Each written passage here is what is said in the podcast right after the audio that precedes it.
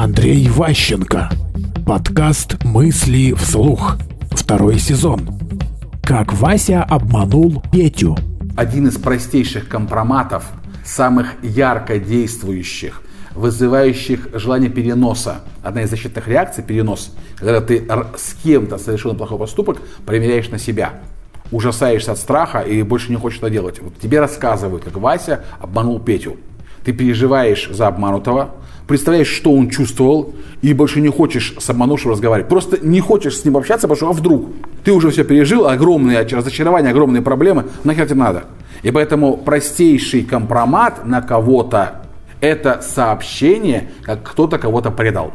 Это не измена, это не кража. Вот поймите, как ни странно, в нашей стране впрямую грехи, ну там прелюбодействовал, ну бывает. Но если ты кого-то предал, это прям вот как будто человека крест нарисовали. Если вот вы кому-то рассказали, что кто-то кого-то предал там тогда-то, ну, вероятность того, что вот будут отношения, вероятность контакта прям минимальная. Поэтому обвинение в предательстве, в обмане – это простейшая манипуляция, кому-то испортить сильно жизнь.